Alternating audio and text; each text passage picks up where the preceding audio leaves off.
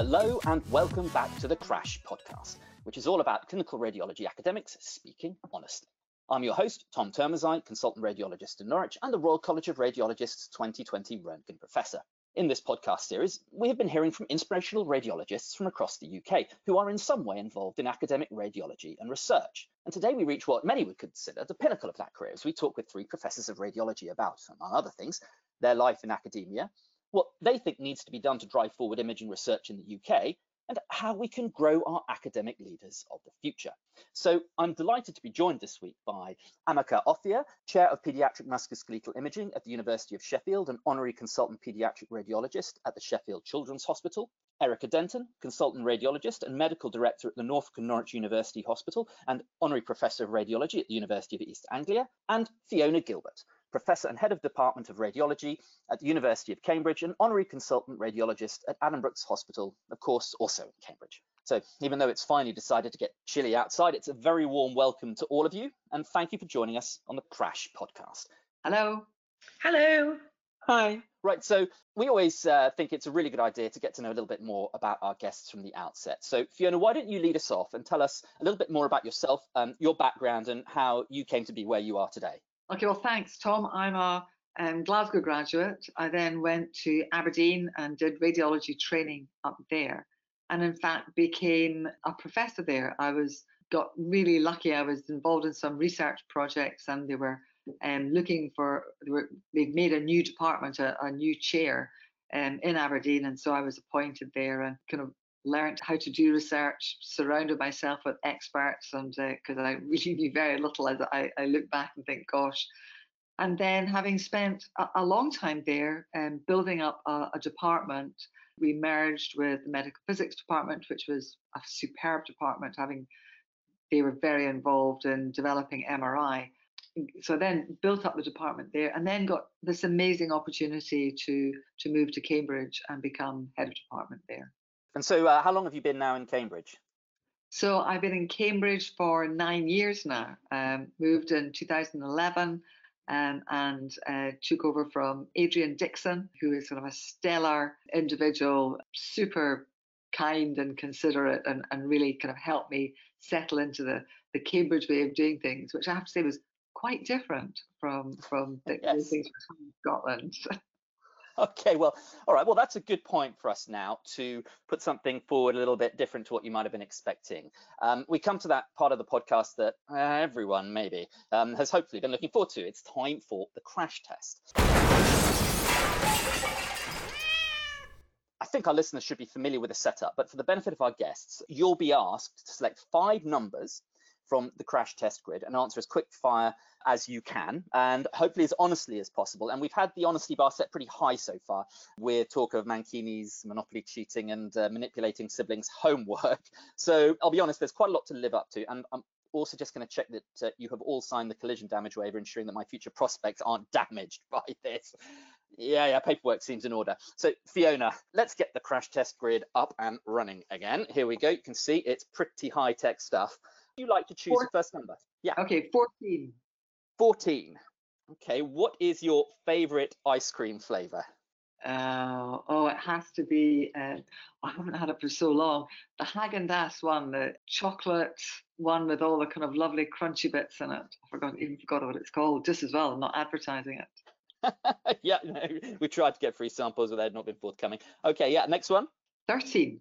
Ah, uh, yeah, no, my wife is going to groan at this one, um, but I really wanted to include it. Can you name a song by the band Talking Heads?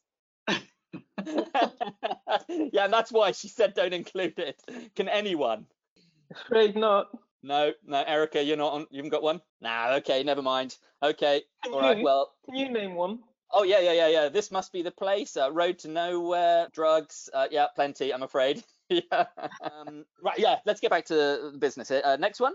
Okay, seven. What keeps you awake at night? Oh gosh, actually lots of things do. So if I'm not delivering on a grant, if that that'll keep me awake. You know, if things are going badly and we're not recruiting or I'm having problems within the team, that'll that'll wake me up. Or things that will also worry me at night will be if things are are not gelling in the department. You know, if, if there's people, if there's infighting over whatever reason, and I'm kind of worrying about how I'm going to sort that out and settle people down and that that kind of thing. That that will keep me awake at night. It's funny. Uh, uh, nighttime seems to be cursed as the spillover zone of all these issues that ferment during the day, and it's very difficult to get rid of them. Okay. Well, they talk about the darkest hour, don't they? Oh yeah, absolutely, absolutely, indeed. Would you like to choose next number? Oh gosh, three. Okay, so this is crash test favorite here. How many times did you fail your driving test? I was going to say I didn't feel it, but I did. I failed it once. No, I didn't. Yeah, no, I failed it once. Once. Okay, so we like to ask no, everyone no, this question. No, I, you know what I'm thinking? I'm getting mixed up with. I feel I didn't fail my driving test, but I did fail FRCR Part One, and the reason I failed it was because I nearly crashed the car on the way to the. Well, I it was probably because I didn't know enough, but I was really spooked because I crashed the car on the way. I was thinking, was that my driving test or was that Part One? But that was definitely a failure. Well, I thought you'd been bringing up the Compton effect and Compton scattering in your driving test, and that's why you failed, because that would lead to failure.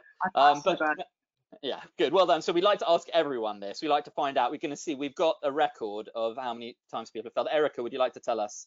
So I passed first time my driving test. Um, okay, I passed my FRCR Part One first time too. I, I failed my membership of the Royal College of Physicians, the written, three twice, passed it third time. So I've got failures under my belt as well. so uh, Amaka, what about you? Oh, I'm going to disgrace myself. I think I passed on the third go. Okay, third so two failures. That's nowhere near the worst. Um, the winner remains Tim Bray from UCL. Good, good for him. Well done him. What number is um, he on then? Uh, I think he failed uh, four times, and Jamie Mackay was close second place, having failed three times. So there we go. And vast majority was zero. So uh, Fiona, let's get back to it. One more. Um, okay, number um, 11. How many musical instruments can you play? Yeah, I'm not sure I can play any at the moment. I can play the recorder and I used to be able to play the oboe. Oh, great. Did you used to make your own reeds? I did actually. Well, you have to kind of shave them and yeah. Yeah, yeah. Apparently, it's really, really finicky detail. That's uh, well, good stuff. Right. Okay, Fiona. Thank you very much for doing the crash test. Now let's move on to our next guest, Erica. Could you now tell us a little bit about yourself, your background, and how you came to be where you are today? Thank you, Tom. So I did went to medical school in London. I went to St Thomas's. Was part of lots of other big organisations, which shows my age. Um, and I then did general medicine um, and my membership of the Royal College of Physicians, and then went into radiology at Thomas's in the old registrar system and became a senior registrar at Guy's Thomas's. And I guess that's where my interest in research really came about. I had a couple of babies as a trainee and happily spent my mat leaves on research projects, annotating images and actually doing um, brain MR segmentation back in the day, um, and discovered I really, really loved it and haven't ever quite stopped doing some research as a result of that. I got my first consultant job in London at King's, and then I moved up to Norfolk with my then husband, who couldn't get a London based job back in 1999. So I've been up here for 21 years this year.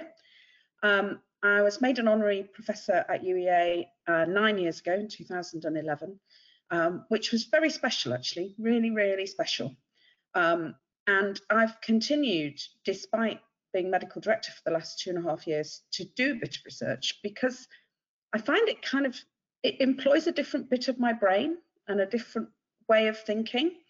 And it, I also find it fantastically separate from quite a lot of the other things that I do. And I really love it. So I've kept a bit of a research portfolio despite doing lots of other things as well so the use of different bits of the brain is definitely something our other guests have talked about something that definitely i find rewarding. It's like doing a, a crossword as compared to a sudoku. I mean they're different things. I mean uh, yeah. So yeah very engaging. Let's see if you can use the most appropriate bit of your brain for this next part which is of course the crash test. So would you like to choose your first number so it has to be number six because I have six children. That's another story, but it has to be number six. What did you get away with at school? Smoking behind the bike sheds. Ooh. Yeah, there we go. Next, quickly. Number 10. Mountains or beach? I don't have the knees for mountains anymore. They're old and crumbly. Um, so probably beach. Okay, and of course that puts you near one of your interests, doesn't it? Which is sailing. We were talking about the other day. Yeah, absolutely. Next, 16. what is your favourite animal and why? Oh, that has to be my little working cocker dog, who is gorgeous and very much my favourite animal. Okay, so and uh, clearly no explanation needed. Uh, next one. Number one, please. What have you been uh, reading during lockdown, uh, work or pleasure? I haven't managed much reading for pleasure for the whole of this year, really. Um, the world of a medical director uh, means I tend to be reading government guidance documents mostly. I'm an inveterate reader of the newspaper, so I'm a Guardian and Observer reader, and I do manage to read those every day as part of my chill time late in the evening. That's my switch off time. And would you like to choose the last one? Um, number 12, please. Okay, here's some pre-COVID nostalgia. Um, what was your most memorable trip to the cinema? Probably going to see Grease on repeat, weekend after weekend after weekend. And I went to dance classes to learn how to do all the dances too on the bus with two friends on Wednesday nights. Oh, that's fantastic. Well, thanks, Eric. A great point to to end your part um, in the crash test. Thank you very much. Amaka, let's come to you. Last but by no means least, tell us a little bit about your background and how you came to be where you are today. Okay, I am the first of six children. I was born in Scotland. My father was doing orthopedic training, medical training in Edinburgh. So we, the first three of us were born there. And we, I went back to Nigeria when I was about 12. He went to Nigeria to open up an orthopedic department. So I was in England until 12 or so. Um, secondary school, latter half of secondary school, and university in Nigeria. Um, and then I came back to England purposefully to do radiology because somebody had come visiting when I was in my final year with this packet of CTs. And you can imagine that they were not the sort of CTs we look at now, but I was in awe of them. I just thought, wow, wonderful images. And so I was going to do radiology, and I came and I did radiology. So I'm very happy um, with having done that. I did my radiology training in Sheffield, but then I really couldn't decide whether to do musculoskeletal or pediatrics. And this um, fellowship came up at Great Ormond Street. I was the second fellow, um, and it seemed I could do both. I could go ahead and do musculoskeletal, pediatric musculoskeletal under Christine Hall. But when I got there, they said, You're interested in child abuse, you're interested in dysplasias, nobody is. And Christine was apparently going to retire in about three years' time. So they gave me a PhD position. They said, Why don't you do a PhD? By the time you've done your PhD, Christine will have retired. So I thought, all right, then why don't I do a PhD? By the time I've done my PhD, Christine will have retired. Um, I did my PhD, really enjoyed it, but Christine didn't retire for lots of years. But what happened was that I realized that I enjoyed research. And so after I'd been there for about, I think I was at Great Ormond Street for about nine years, the I, I had a choice to make whether to get a research position um, and be predominantly research or to stay in clinical.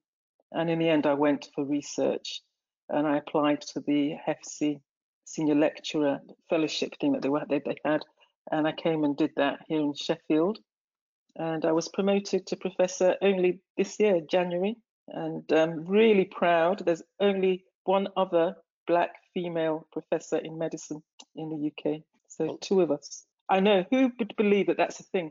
I never even knew. You never think about these things. Someone told me too. Something For our like, listeners, they're shaking heads and guffaws of how that's possible. That is absolutely shocking, isn't it?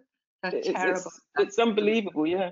And then I think in all subjects, everywhere, anywhere, there are fewer than 50, something like 44 or something, 45, don't quote me, but it's less than 50. Well, congratulations to you. That makes it even more special. Thank you. Absolutely, yeah. Okay, well, let's move on in a less serious tone to your chance to do the crash test, Amaka. Go on then. The numbers I wanted have all gone. nine. no, I'll go okay. nine. Uh, what are you terrible at? Singing, without a shadow of doubt. Next one. 15. What career would you have had if you weren't a doctor? Well, we know one thing you wouldn't have been, but what would you have been if you weren't a doctor? Oh, all, uh, you know, I don't know. I think I, I kind of would have liked um, interior design. I, Okay, I yeah. think, yeah. Next one. Eight. You had a time machine what point in history would you travel back to? Oh, I think I would like to be a, um, in Henry VIII student. You know, I would have just like the costumes and things. I think, yeah, that time. Anyway, influenced by things like Wolf Hall. Possibly. Okay, next one. Uh, five. What is your most annoying habit? I rock. It gets on people's nerves, forwards and backwards, all the time. Can't keep still. Makes you dizzy. And uh, your last one. Two, please. Assuming you don't already have one, uh, what Olympic gold medal would you most like to win? I don't. I just want one. I don't care what I get it for. As long as it's Olympic gold, who cares? Fair enough. Okay, look, Amaka, thank you very much for doing the crash test. But um, that does leave one question left. So yeah, odd number of guests leaves one left over. So number four is for me. What is your secret talent? Oh no. When I was young, I could burp the alphabet. Okay, right, quickly. Next.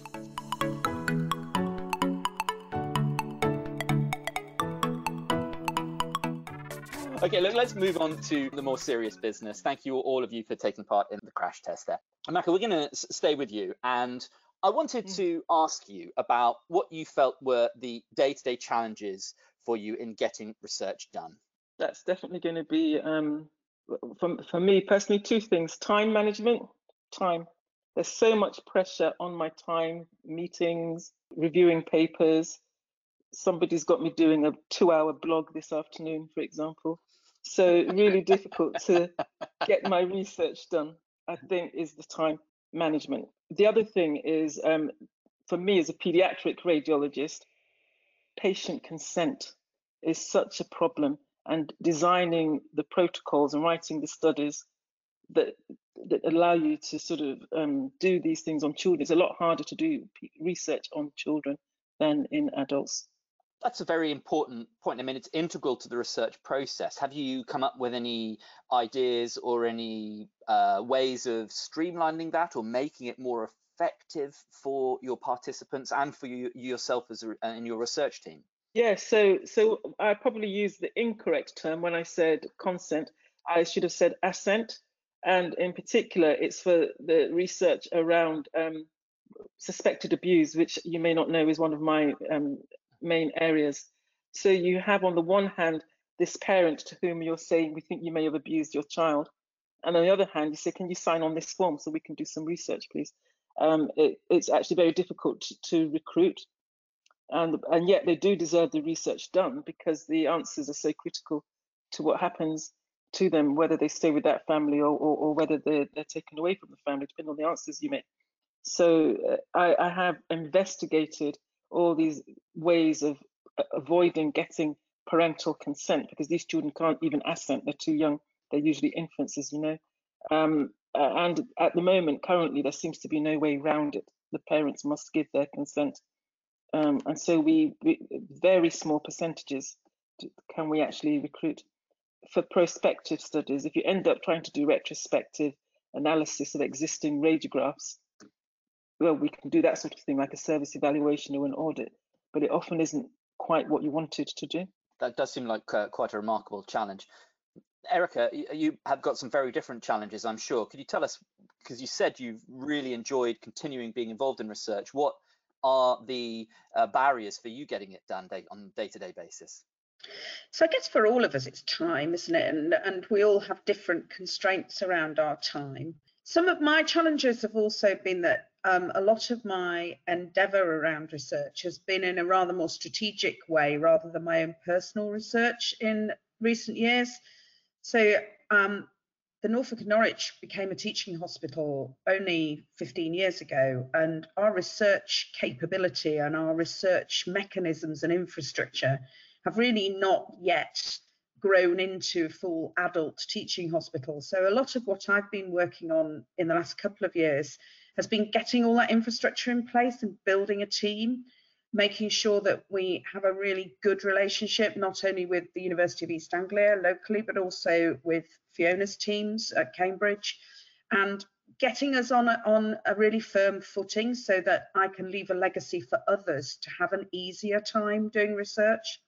And some of that's been what I think a lot of people would say is quite boring, sorting out funding for research PAs so that existing consultants can bid for a couple of PAs that are funded by us and the university and also the hospital charity. So we've now got a little pot of gold that we can use to get people who are new consultants continuing what they did when they were training because quite often I think that's really tricky for people. So you, you arrive in a consultant job that's pretty full clinically and you lose your interests from when you were training and the research that you've done as a junior doctor. And I would really like to leave that as a legacy for us to have that enabled for people to be able to continue. Um, and then, of course, once it's like a snowball, isn't it? It gathers and gets bigger. So once people are doing more, other people join and other people want to play. And also, then we manage to get more funding. So we've not been successful as a university hospital and getting lots of grant awards, for instance. So we're pump priming things locally to make that happen and to make it a better place for research active teams to grow. And I, and I think um, whilst I'm doing less of my own research, I continue to do a little, but much less of my own. I think that's as one gets older and more senior, being able to leverage that has been a real privilege and a pleasure. Yeah, so uh, we'll come on to, to, to, how we can shape the environment a, a, little bit later, but I think part of the challenge is, for example, people coming into a consultant role in the NHS, knowing that that time will be available to them and knowing that that research work will be appreciated as part of the organisational effort for, for something like a hospital trust. Yeah, I think that's fundamental. Um, and I see lots of people's really brilliant research being switched off because they're not in an environment that enables them to continue. And I think it's particularly true at the time when young consultants need to be continuing research. They're often really struggling juggling many calls on their time, young families, busy clinical careers, and making that work is, is hard for people. So creating an environment that makes that as easy as possible with the ability to switch on and switch off some research time is, I think, really important. Amaka, you had something you wanted to mention there. Yeah, I was just following up on what Erica was saying, that it's so true. Um, as one of the leaders for research um, within my department, uh, we did a survey um, across the whole unit, really, so diagnostics as a whole, and something that kept coming up as to why people weren't doing very much research.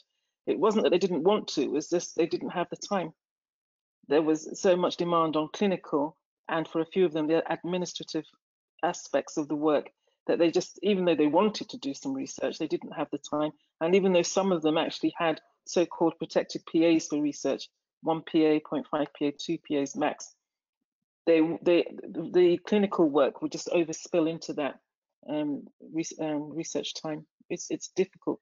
Fiona you're head of one of the must be one of the largest academic radiology departments in the country. Um, what's your take on the, the, the challenges of the day-to-day getting the research done for you? I think it's absolutely true that you know there's this time issue, the balance between the clinical pressures with the with the research endeavour, and I think that's something that people have to be quite honest about and upfront about, and recognize that if you've been given and paid to do research and perhaps getting money from a charitable body, you know, where for the public have raised funds, um, then I think we have an obligation, a duty to deliver the research as well. It's, it's equally important as, as the clinical service. But it's very hard if there's a patient in front of you to, to say, no, no, I've got to go and do this this research meeting now. I mean, I think the biggest challenges, um, or one of the biggest challenges we've got at the moment, are the regulatory hurdles. I think these are now huge and they're very complex and they can result in enormous delays in getting research started. And I think that while the while the HRA, you know, the, the this this single ethics authority has worked brilliantly, I think that really has helped smooth things along and, and um, speed up getting ethics approval. The delays now occur at the local R&D point because the local R&D point have a, are expected to check applications before they're even submitted. And of course, this can be, you can hold something up. This adds another six week delay before you can even submit an application. And so while the application will then is likely to go through much more easily because the local R&D will have, have, you know picked things up and helped you along with it, it, it means that there's there's just just seems to be that there's more and more barriers in the way uh, to, to getting research done, and I find it extraordinarily frustrating and and again wasteful of public money. I, I, I sometimes feel that well, it's not the research department's fault because they're often overwhelmed with with studies. They have a have a changing field of, of regulations that they have to keep up with, and and and also the you know the government trying to ensure that there's a there's a good spread of resource across the country. And so so i think that that the r&d departments need to find ways to streamline their processes. We as as the researchers need to force um, the um, governance bodies to actually take a more of a light touch approach when it's a not a drug study when it's not a big kind of interventional study. Often with imaging studies, you know, they're, they're not going to majorly affect uh, what's going to happen to an individual. They're relatively low risk. And I think there needs to be some a, a more proportionate approach to the to the regulatory hurdles that we currently are facing. Do you think perceived complexities around those makes it difficult for people that aren't, say, embedded full time or at least most of their time in research to engage with it? I, I think it's one of the most off-putting aspects of getting started in research because the paperwork that's involved is just huge at the moment. And unless you can get plugged into a, an infrastructure where there are people there to really help you and almost help you write your ethics application and write your different proposals in a in a format that will be acceptable, um, I, I, think it's almost impossible to get started. And another uh, thought that came to me whilst you were you, you were talking about the responsibility of spending. Um, maybe Erica as well, and I can come in on, on this. Is the the fact that as a university, that is the, one of the singular purpose, well, one of the main purposes is to engage in research. But people might regard a, a hospital trust as it not being their primary objective. So I wonder how that weighs, Erica. So I, I think this is really important, Tom. That um, the evidence is that research active hospitals deliver better care. And I think there's, there's complicated reasons for that.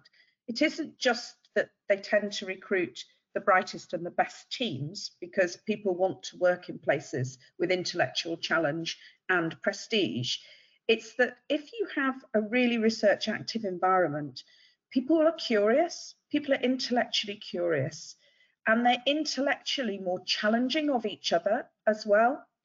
And that results in better healthcare. And the, the evidence is absolutely robust. Whichever metrics you pick, whichever quality metrics, whether it's your hospitalized, hospital standardized mortality ratios, whether it's outcomes for specific disease processes or operations, they're all better in research active and enabled organizations. So for individuals like myself as a medical director, it's absolutely fundamental that that's at the heart of lots of decision making and that we promote that. And for all of us who are research active and research interested, that we enable others to be so as well. And we create that environment because it's the right thing to do for patients. And also, the evidence is that actually healthcare becomes cheaper the more research you're doing. So, research enabled environments are also a bit cheaper to run. So, it ticks the box on every level for the taxpayer, for value for money, um, and for keeping people interested as well. And certainly, research active clinicians, not just doctors, remain much more interested in the world they're working in. Um, and they, they give a lot back to us as their employers as well.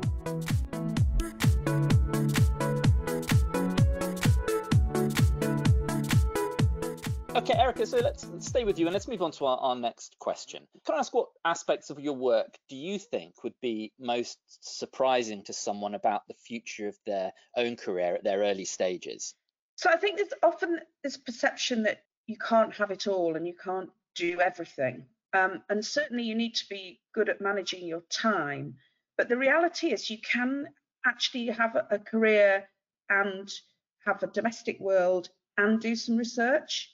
It's it's a question of balancing those priorities. You know, I mentioned earlier that I picked the number six because I have six children, which is partly because I did a buy one get three free with a second husband, who um, brought three extra small people into my world 15 years ago. But actually, that was probably one of the things that helped me maintain my interest in research and research endeavour personally, because it gave also a little bit of me time. It was something that I did for my own intellectual stimulation and my own curiosity. And also, the relationships that I've built through my research are completely different from the relationships I have in other professional arenas. Um, and we talk about different things. Um, I did a lot of radiographic research with the University of Salford, um, promoting radiographers who were research interested into different avenues of interest. And historically, quite a lot of allied health professionals haven't had research interest. Um, and that was such a pleasure watching really bright, newly qualified radiographers take an interest in something completely different. And, and I think I have gained so much from those other relationships in ways that I would have never done if I hadn't maintained some research in my life. Amaka, can I come on to you and ask you the same question about what you think is someone who was at the start of their career, what would they would think would be surprising about the the work that you do? I think they'd be surprised by the variety of collaborations and people that I interact with clinically, but predominantly through my research and talks. So, pediatricians, endocrinologists, engineers, drug companies, industry. Um, I get, I, am, I'm invited by all of these people, as well as by radiologists, adult radiologists, sometimes predominantly pediatric radiologists. Um, and so, yes, we radiologists are involved in, in drug trials. I, I do in, in silico medicine, simulating, trying to simulate fractures by using computers. Um, so I think it's really varied, and I've been able to travel the world to um, literally giving talks and being wined and dined by these very rich drug companies. Um, so it's it's been great. And as Erica says, I don't have six, I have two, but they, they, they I feel as if I have six. Um, so it's it's great. It's a nice balance. I've loved it. Um, with the collaborations, um, working with people, do you find that a certain element of gregariousness and sociability and you know getting involved with people and enjoying that comes with the role? Yeah, I have lots of friends all over the place. Um, lots of good friends, and we, we it's it's it is it's, it's a good laugh. It, it's serious. So daytime, you have your meeting, you do your presentations, you discuss the stuff, research and projects and grants and what the next step is going to be. And then in the evenings, we come back down in our jeans, we let our hair down, and we have a good time. Yeah, well, I'm in my jeans right now. uh, and uh, Fiona, can I ask you what uh, maybe you yourself found surprising about what you do today, and what others might also? So no, I I completely agree uh, with what with what Amaka and, and Erica have said. I think that um, the it's the meeting really interesting people from different walks of life um, has been just fascinating. And because you're doing research in a particular area, um, it just opens up different doors than when you were just doing being a, a, a straight radiologist.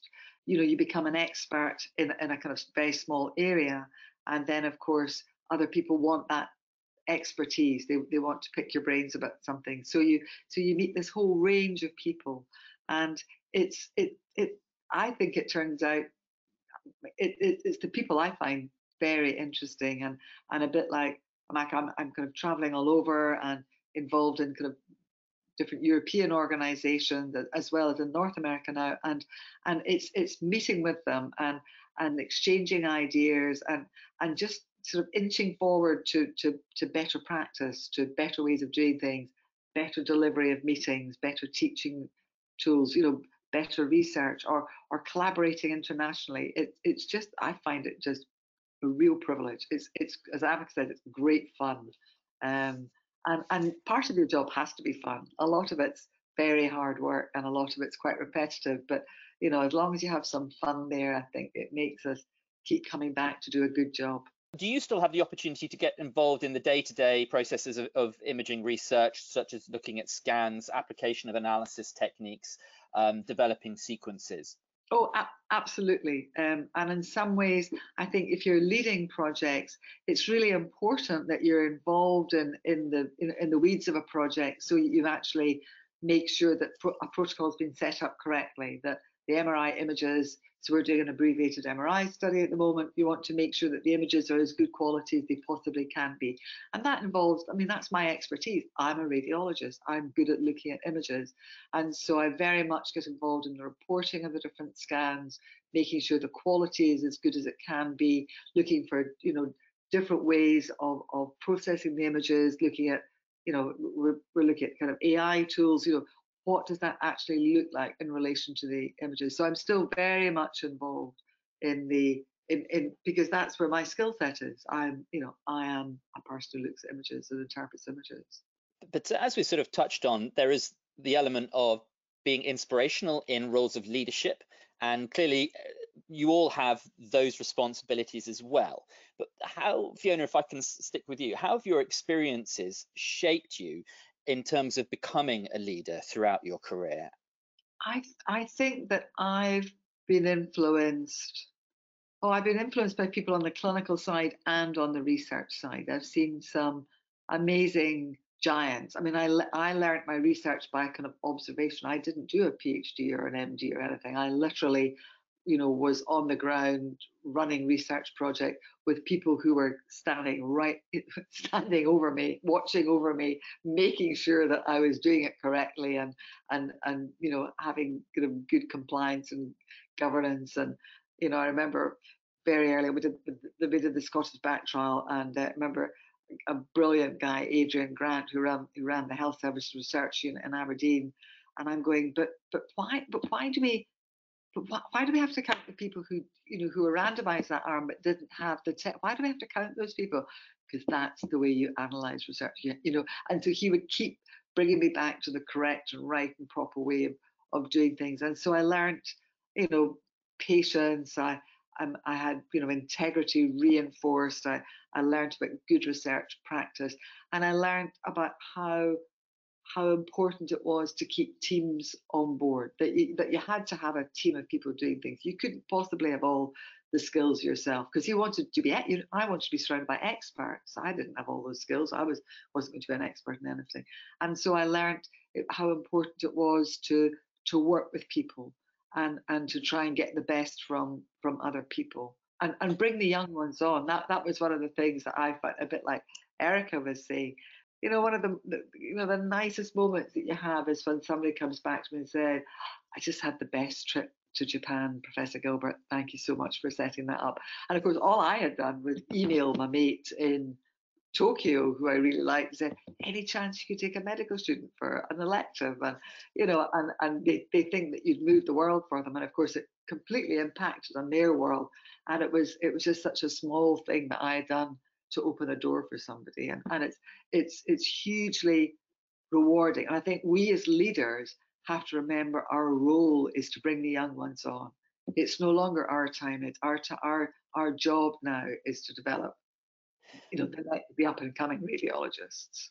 Okay, so I really want to take the opportunity to, since we're talking about leadership, to, to, to ask you, Fiona, of any situations where you have been really heavily challenged in a leadership role and you've been faced, for example, with a crisis, and what kind of thoughts go, go through your mind and how you look for a solution in such situations? So I, I think a couple of instances where it, it, it, it's people. People are usually, you know, money issues you can usually solve, but it's when there are people involved and for some reason there's maybe a research integrity question an individual is, is just not behaving well for whatever reason, and how you then deal with that in a compassionate way.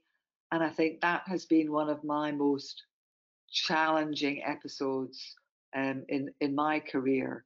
In that, because often the individual has has little insight as to what's going on, and otherwise they wouldn't be behaving in that way, or they're actually unwell and or, or there's other things going on in the background. And sometimes it that that does take time and it often involves well i involve the hr team who are terrific because you need to make sure that you're doing the best for that individual because because they're the ones who are imploding for whatever reason and that becomes really really hard. You know particularly when it's impacting on junior staff or the rest of the department or you know, and and, and so you can't ignore it because if you ignore it, the whole thing's just getting worse and worse. And I'm sure Erica's got had a number of examples where she's had to deal with difficult things, but it happens in in research as well. Yeah, Erica, please do comment. No, I think that's absolutely right. It happens in all walks of life, doesn't it? And um, certainly some of the trickier HR issues I've dealt with uh, in, as medical director have involved research issues as well. And I, I think a really deep understanding as leaders in um, our worlds of research governance becomes very important, and also an understanding of ethical permissions, consent issues, um, GDPR and data sharing, all of those things become far more important if you're also in a world where you're trying to encourage lots of other people to join this endeavor. Um, and I, I, like Fiona, see my role now being to trigger interest in others and bring the young, who are many decades junior to me, in, in a world where things are different now. Things are more difficult for many. Um, junior doctor contracts are quite tricky. I think a lot of people feel they're very much on a treadmill, um, and research can give them a real light in their working week. Um, so I think it is the endeavour is for us to to work to do that and to show people. I, I think tricky experiences generally with research are uh, in early days when you're getting things rejected and you haven't quite pitched them right and you send things off to senior colleagues who red pen terribly and, and there are times when you have to maintain that sense of commitment and enthusiasm despite rejection and despite correction. Um, and like Fiona, you know, I, I have a DSc, which is an honorary doctorate. I don't have a PhD. I, I pondered whether to do that. Um, but by then I had very small people in my world as well, and it was just the wrong time for me to do a PhD. And I and I learned by sitting with people and very much being told what to do and given instructions on to how to write things up and how to data collect and etc. So um, very much hands-on learning. Amaka, can I come to you then and ask you about the experiences that you've had in leadership, becoming a chair of pediatric musculoskeletal imaging, and can we reflect on both the positive and negative experiences that you've had around becoming someone in that leadership role? Yeah, I mean, I would say that I had a good time doing my PhD. Um, Christine was um, my supervisor, Professor Christine Hall, and I had a medical physicist, um, Professor Andrew Todd Pokropek from UCL. Um, my, my project was around imaging and optimizing imaging. So that was good. But the thing is that I went from being a clinical researcher or, or a research, you know, to, to being a researcher who was clinical, uh, if you see the difference. I moved into the university sphere and I wasn't really prepared. I didn't quite realize the way it worked. So whereas I, you know, I, I came to Sheffield and there was no other academic radiologist um, in pediatrics. There, there, was Paul Griffiths, but he was mostly um, MRI, and it was a different department. I was in the, I was essentially on my own so there was none of this being second or third author on someone else's paper or being a co-applicant on someone else's grant and learning.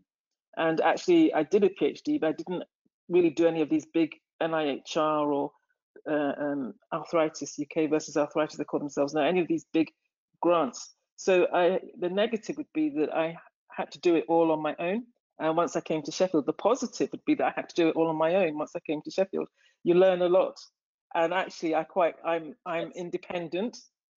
I'm independent, and I um I, I, I don't particularly like being told what to do because I feel I want to do it the way I do, and sometimes it doesn't work out and it's harder. So it's it's been a, a steep learning curve. It's been hard work, but then it's also been really satisfying to see success at the end.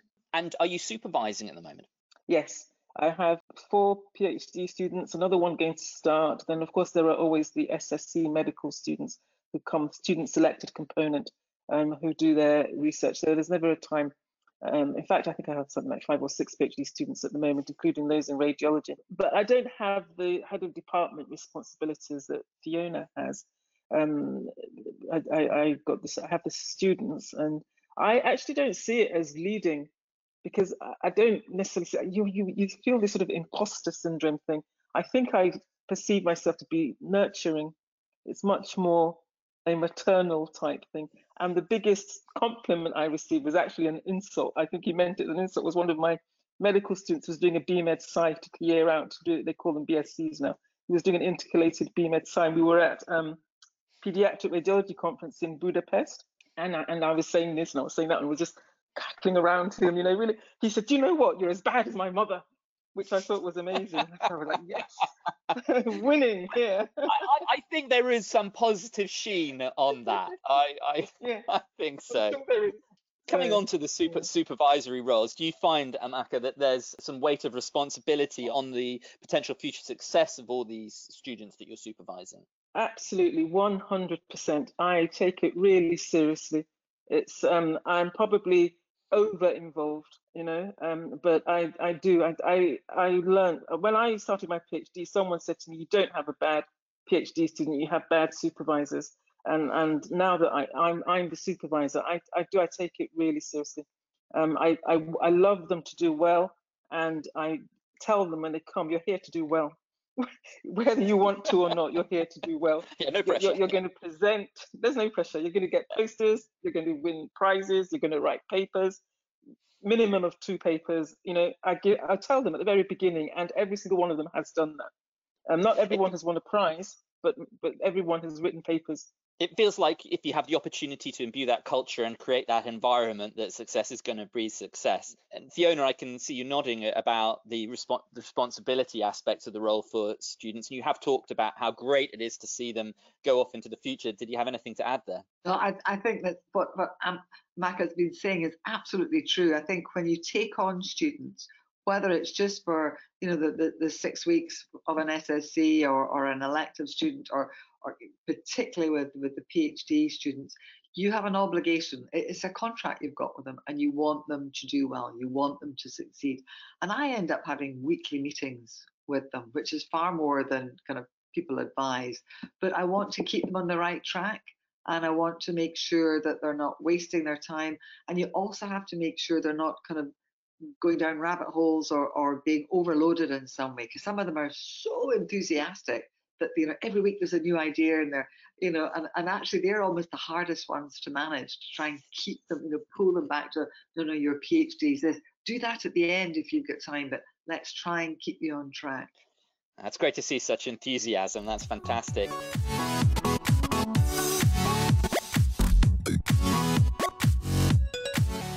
So uh, Amaka, we've talked about supervising students, and I called this episode looking forward, not back, because I think this is uh, we're agreeing is about the future of academic radiologists and how we can make the most of that. But what I thought would be a, a, an interesting thing to ask you is what have you seen in your colleagues, contemporaries, or your students, your seniors, that seems to be a, a, sort of marker for success?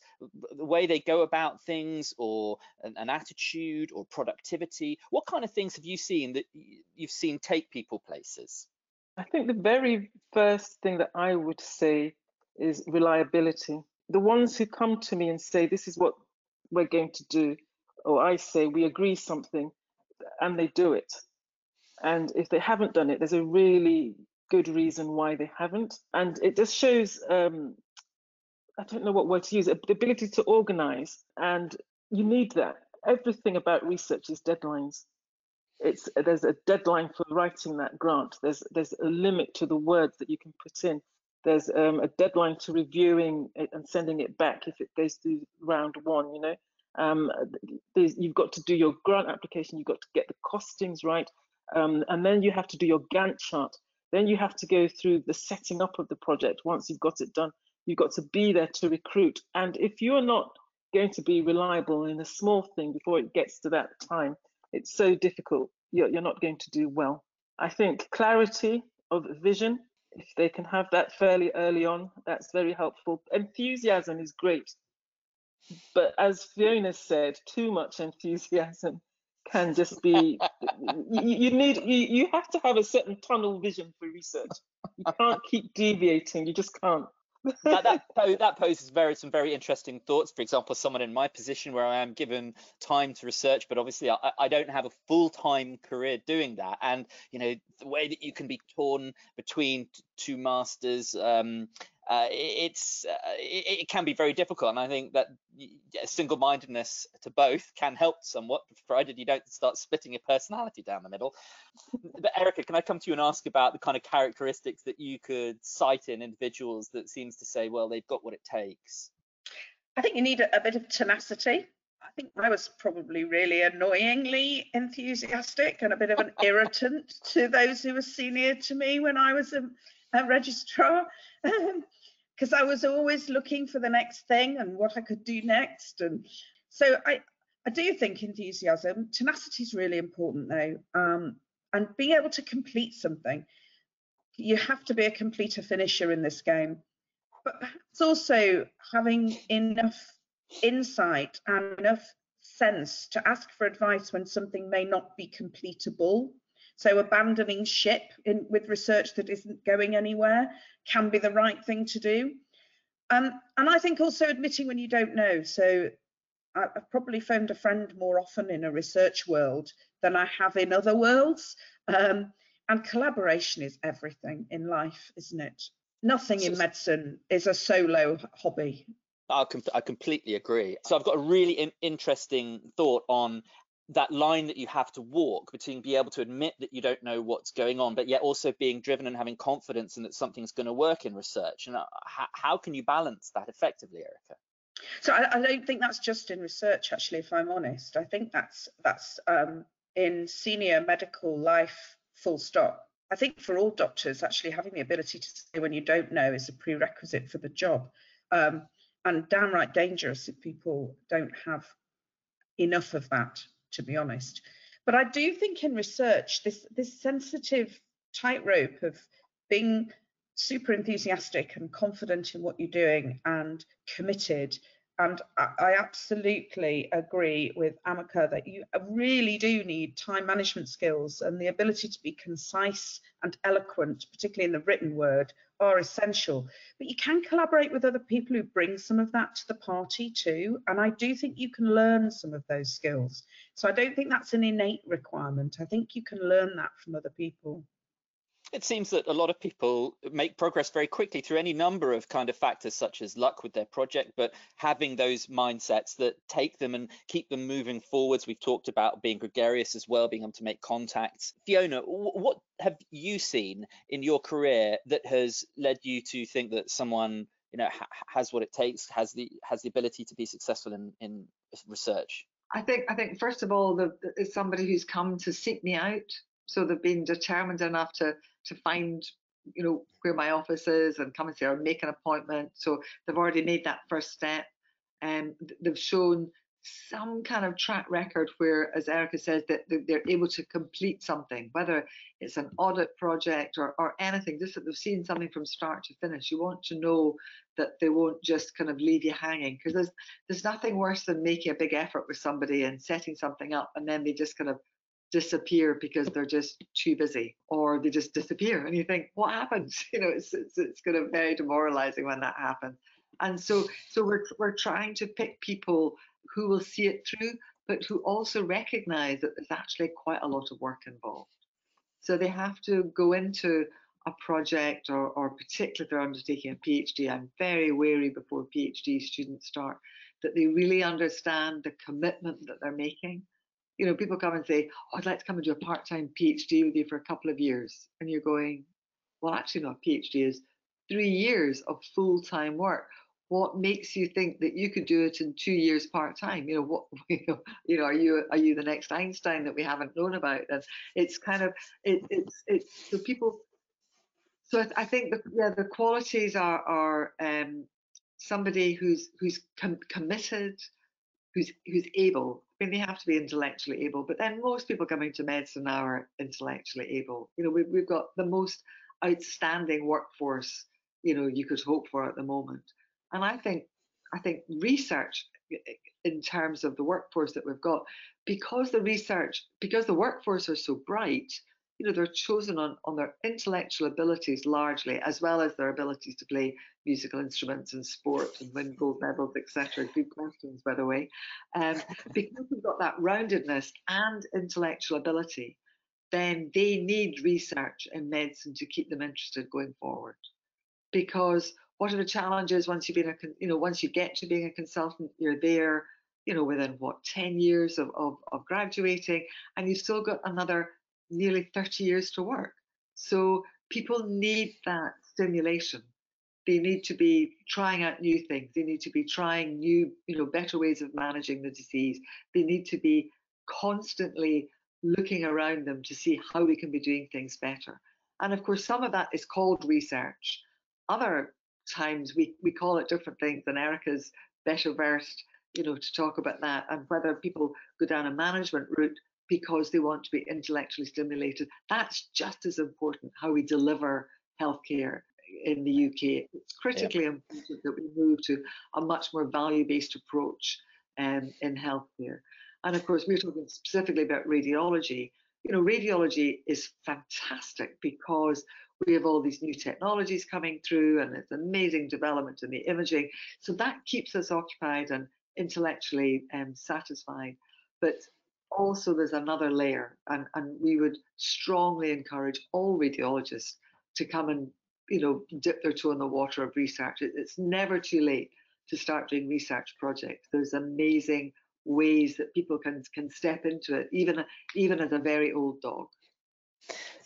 Uh, so I'd like to extend that invitation. The whole point of the Crash podcast is to get people engaged, and I have already been contacted by uh, students and junior doctors from uh, across the country, and I would like to ask our listeners to take that step and take a project they've been involved with another step further. Go and speak to someone, get in contact with us at the Crash podcast. Uh, not so easy ca- catching people's attention in the corridor these days, but yeah, just just make that effort and see what you can make of it next. I wanted to say that if anybody is listening who doesn't, rec- doesn't recognize those traits in themselves, you haven't to have all those traits.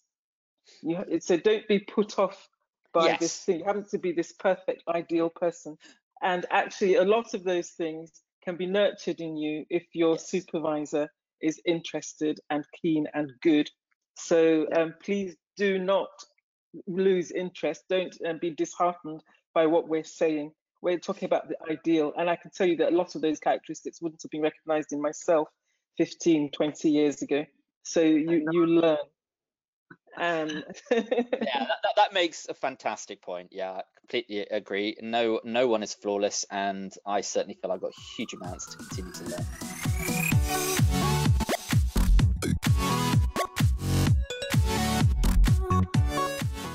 Just last week, um, as we were recording, we had the Royal College of Radiologists Clinical Radiology Research Day, in which we had the inaugural crash debate, in which we put forward some mini motions, which were argued by our previous guests, and they were proposing it, opposing it, and the audience got to vote.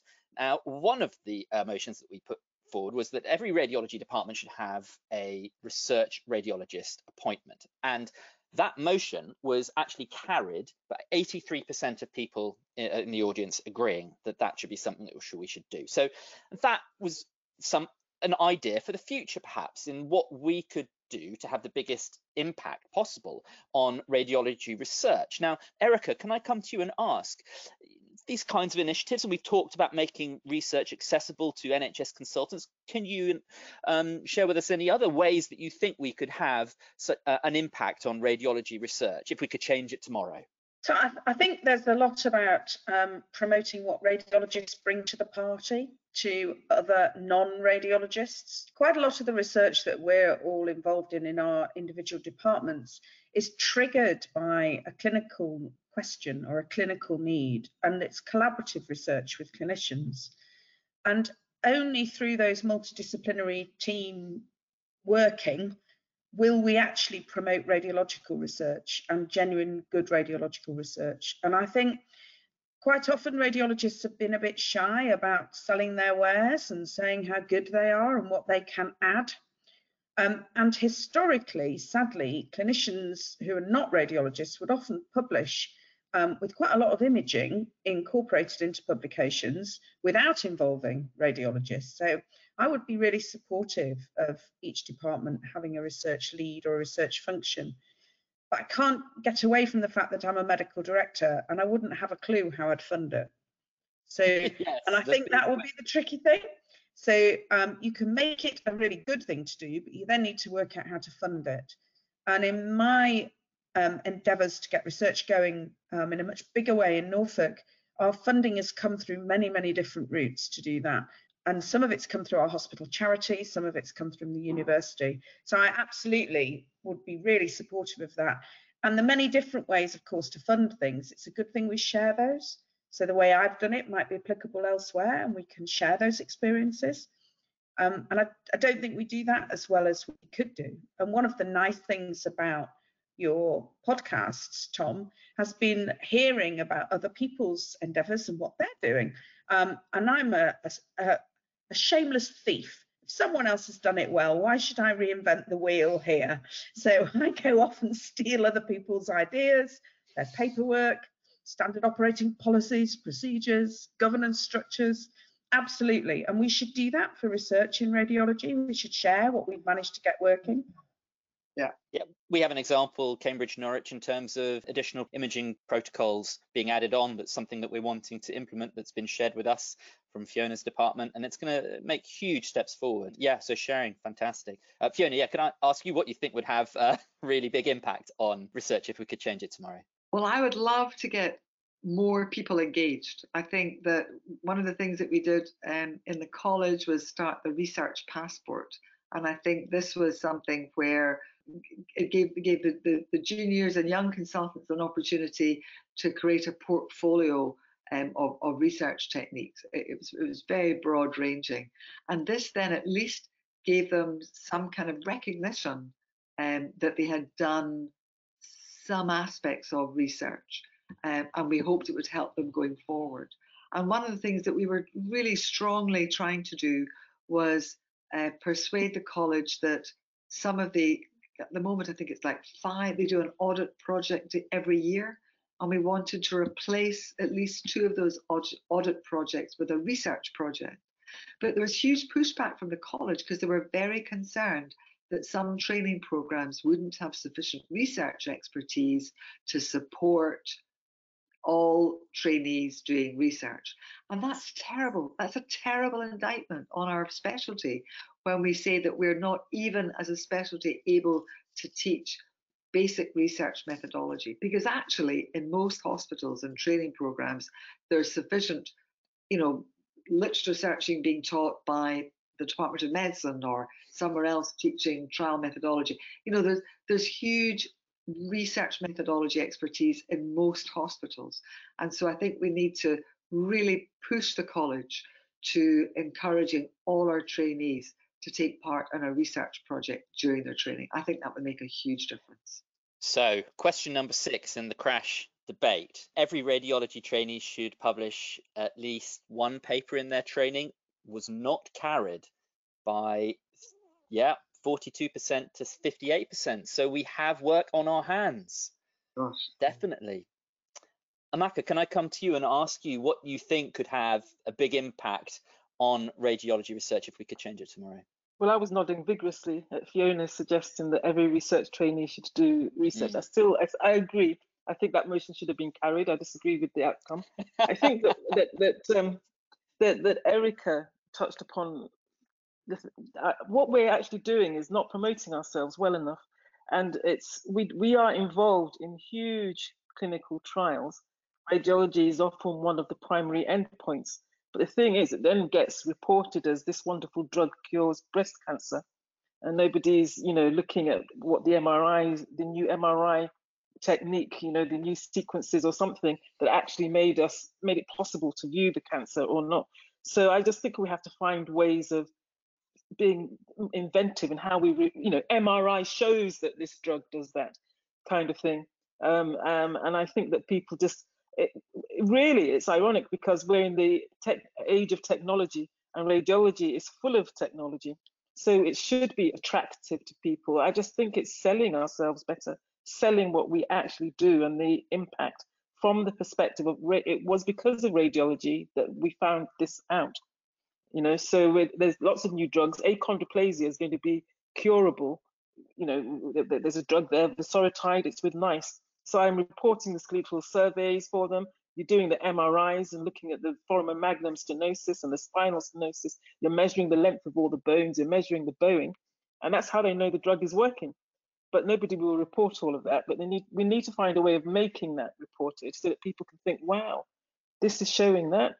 Yeah, I mean, you look back at history of medical imaging and all Nobel Prize winners. I wonder if the time of the great developments for imaging has passed. That's a very negative view, but I think Fiona, can I come to you? And as we're coming towards the end of our time for this episode, can I ask, think on a, on a broader perspective and thinking about the UK, um, not too politically, I suppose, but what could be done to help make the UK a, a leader in imaging research? So I think we need to start with the medical students, and I think we need to really grab the anatomy teaching and ensure that it's done by radiologists. I think we need to really get in amongst the anatomy. It's happening in many places, but we and we need to engage with the medical students much earlier in their clinical training to show really what the contribution of the radiology department is.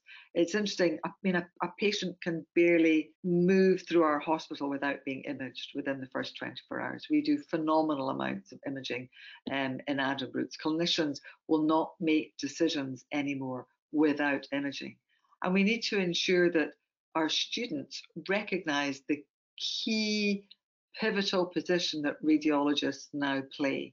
I mean, many of the MDTs are taken by the radiologists. And so we need to, as, as Erica said, it, it's, it's a PR exercise we need to undertake to show how important, you know, the central role of, of radiology. And then, of course, as Amaka is pointing out, the importance of radiology research on top of that, because in so many areas, we're becoming the endpoint for these clinical trials where you know we can you know the biomarker the imaging endpoint the imaging biomarker is the readout and and that's what we need to push we we as a specialty need to ensure the public um, and the research community really understands that erica can i ask you the same question about what kind of steps we can take to make uk leading in imaging research Right, I agree with um, everything that my colleagues have said. I think it's also about having these conversations everywhere. So it's making sure that we don't miss opportunities. And I, I think the work that the college has done has made a huge difference in recent years.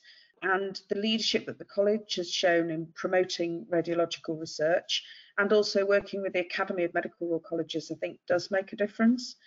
I actually don't agree that all trainee radiologists should have to have a publication. I think it is horses for courses. Um, when I was a, a, junior trainee radiologist, you did need some publications to get a job because um, it was much more competitive in those days to get jobs. Now there are lots of jobs. So, um, and I don't think everybody should have a publication. What I do think is everybody should have an understanding of the value of research. And it's hard to promote that unless somebody's actually got their hands dirty. And it's a little bit like medical students having to really understand some statistics because otherwise you can't read papers and understand research and evidence and evaluate evidence. And I think the same is for radiologists. Having an understanding of the value of research means you do your job better and you'll also be a better colleague and a more able to care for patients. And I think that's fundamental. I mean, it's the irony of being the victim of our own success as a specialty, whereby the competition is removed. And this is something that I have seen that, for example, you have multi specialties competing for a single ACF post, and just because someone comes from a competitive specialty, they have a much stronger CV and score more points, and it becomes an unlevel playing field. Uh, Anyway, Amaka, can I come to you about uh, your thoughts on what initiatives we could undertake to try and make uh, the UK leading in imaging research? Ditto what everyone has said, but um, I think that we should use IT to our favour.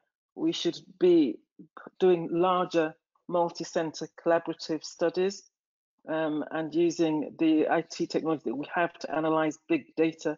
I think your question, making the UK we would have done better if we'd stayed in the EU, but let's not bring Brexit into it. But it's going to be the point is that we're going to have to be, still come out with top notch studies, keep collaborations going. I think we should concentrate less on the it's the UK and more just on helping patients and and coming up with results that will help people. I don't think it's about promoting the UK personally. I think that's yeah, it's a very good point. I hadn't meant my question to be loaded in terms of Brexit negotiations, and we should be very broad-minded. And I do hope that we can continue to collaborate.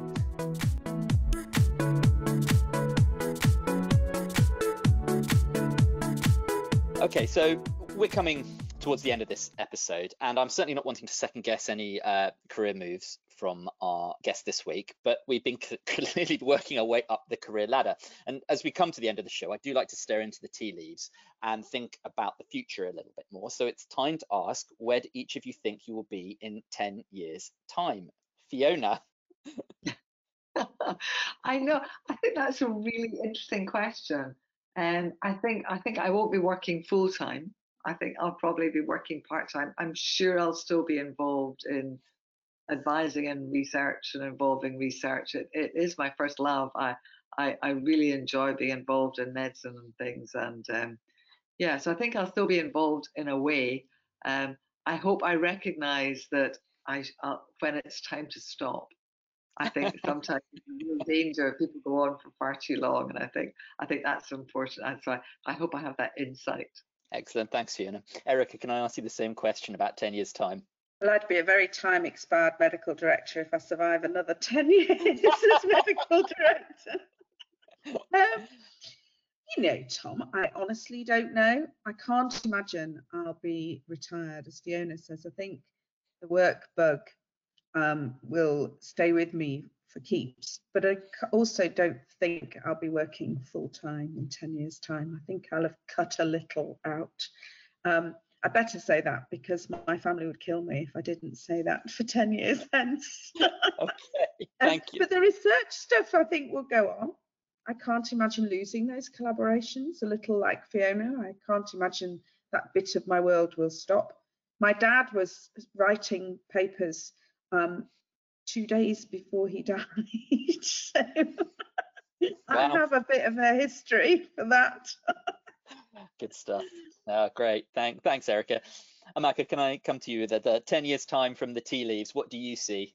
What I want, what I want to be doing is um, going around schools, um, underprivileged, and I want to be sim- stimulating those children, particularly the BAME, but also the underprivileged whites and I want to be saying you can go to university, why not? Fantastic. That really is all we have time for in episode five. It's been an enormous pleasure to talk with all our guests this week, Amaka Offiah, Erica Denton, and Fiona Gilbert. Thanks, as always, to Charlotte McKeown and the Royal College of Radiologists events team, and the college itself for supporting this podcast. And of course, thanks to Sue Mercer for her invaluable sound editing. As usual, show notes will be available at the RCR website. And if you have any questions about what we have discussed today or any other matters related to academic radiology, then you can email them to conf at rcr.ac.uk. That's conf at rcr.ac.uk. We hope that you were able to join us for the RCR Clinical Radiology Research Day on Wednesday, the 18th of November, as we've discussed today, um, when guests from episodes one to four came together for that crash debate. The results were very interesting. There were four more motions that I didn't discuss today. And don't worry if you missed it, as it will be available on the RCR e-learning hub at some point soon in December. So look out for that coming. Lastly, we have one final episode of the year to bring you, a Christmas special that presents the thoughts from all our female guests on what they think could be done to strengthen opportunities for women in academic radiology.